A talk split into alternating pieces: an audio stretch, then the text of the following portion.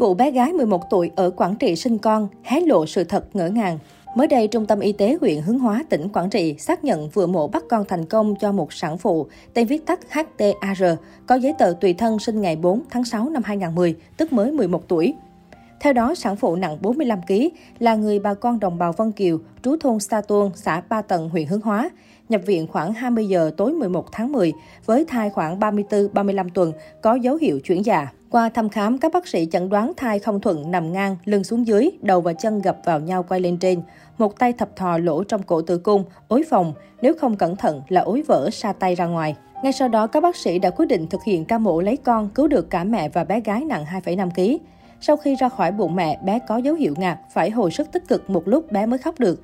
Hiện sức khỏe hai mẹ con sản phụ ổn định, đang được chăm sóc hậu phẫu tại khoa sản của Trung tâm Y tế huyện Hướng Hóa.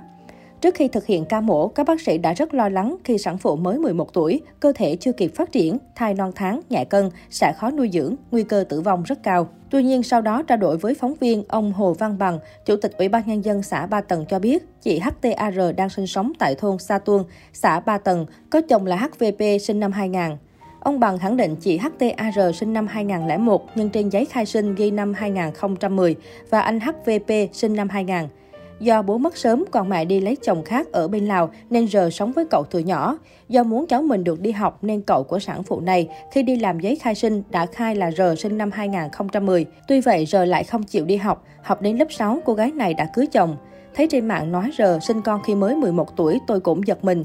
Do khai sinh sai thực tế, R sinh năm 2001, tính ra năm nay đã 20 tuổi rồi chứ không phải 11 tuổi đâu, ông Bằng thông tin. Cũng theo ông Bằng, chồng của R cũng bỏ học giữa chừng và là lao động tự do nên hoàn cảnh gia đình cũng khó khăn. Đôi vợ chồng trẻ này mới tổ chức đám cưới năm 2020 và đây là đứa con đầu.